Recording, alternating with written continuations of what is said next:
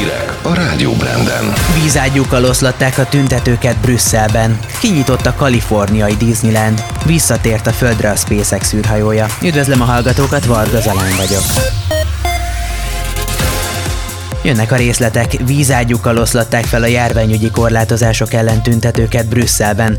A belga rendőrök közleményük szerint azért döntöttek az oszlatás mellett, mert a résztvevők nem tartották be a közegészségügyi szabályokat és maszkot sem viseltek. Később a Twitteren fotókat osztottak meg az elkobzott tárgyakról, köztük késekről és petárdákról. Belgiumban tavaly október óta zárva tartanak az éttermek és a szórakozó helyek, bár a teraszokat a tervek szerint május 8-án újra megnyitják. A németországi Berlinben is tüntettek. A hagyományoknak megfelelően idén is a rendőrség és a tüntetők közötti összecsapásokba torkoltak a berlini május 1 felvonulások. A tüntetők gyújtogattak, a rendőröket dobálták, és több helyen össze is csaptak velük a német fővárosban. Párizsban és Isztambulban is balhé volt. A párizsi összecsapások során a szélsőséges Black Bloc mozgalom megmozdulása során kitört balhéról 34 embert vittek el a rendőrök. Többen kirakatokat törtek be elsősorban bankokét, és kukákat gyújtogattak.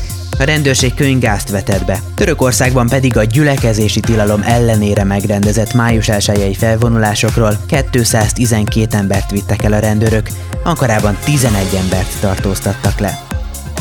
Az Egyesült Államokban enyhítenek a maszkviselés szabályain. Kettől nem kell maszkot viselniük a szabadban azoknak, akik mind a két vakcinájukat megkapták már.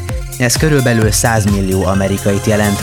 Ők részt vehetnek kisebb összejöveteleken, és még akkor sem kell eltakarniuk az arcukat, ha a társaságban olyan is van, akit nem oltottak be.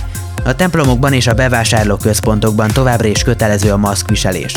Joe Biden amerikai elnök a Fehérház kertjében arra kérte a fiatalokat, hogy ők is mielőbb oltassák be magukat. A 330 milliós USA-ban eddig mintegy 600 ezeren haltak bele a koronavírus okozta betegségbe. Letartóztattak két oltás ellenest Olaszországban, akiket azzal gyanúsítanak, hogy április elején Molotov koktélt dobtak egy brésái oltópontra. Az 51 és 52 éves gyanúsítottakat terrorizmus vágyával vették őrizetbe, jelentette az ANSA hírügynökség. A rendőrök régóta keresték az elkövetőket, az áttörést olyan fotók jelentették, amelyeken a két férfi a gyújtószerkezetet készíti. Az olasz hírügynökség szerint mindkét gyanúsított oltás ellenes nézeteket vallott, egyikük állítólag a támadás előtt nem sokkal fenyegető üzenetet írt ki Facebook oldalára. Orkán erejű széltomból Bécsben és Ausztria keleti felén. A széllökések elérik az óránkénti 80-100 kilométeres sebességet. A fővárosban a vihar gondokat okozott a közösségi közlekedésben. A tűzoltókat már több mint 200-szor riasztották, elsősorban leszakadt faágak, kidőlt fák miatt. Átmenetileg bezárták azokat a szabadtéri helyeket, ahol a lakosság koronavírus tesztelése zajlik.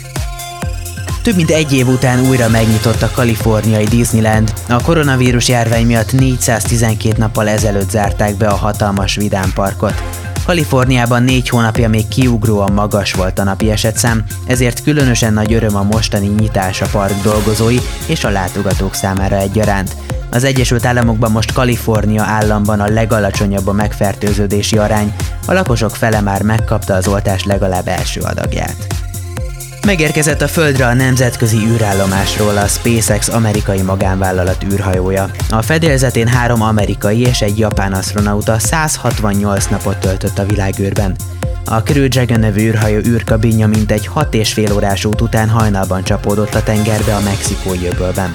Ez volt a SpaceX első üzemszerű visszatérése, és egyben az első sötétségben végrehajtott leszállás azóta, hogy az Apollo 8 1968-ban visszatért a Holdról.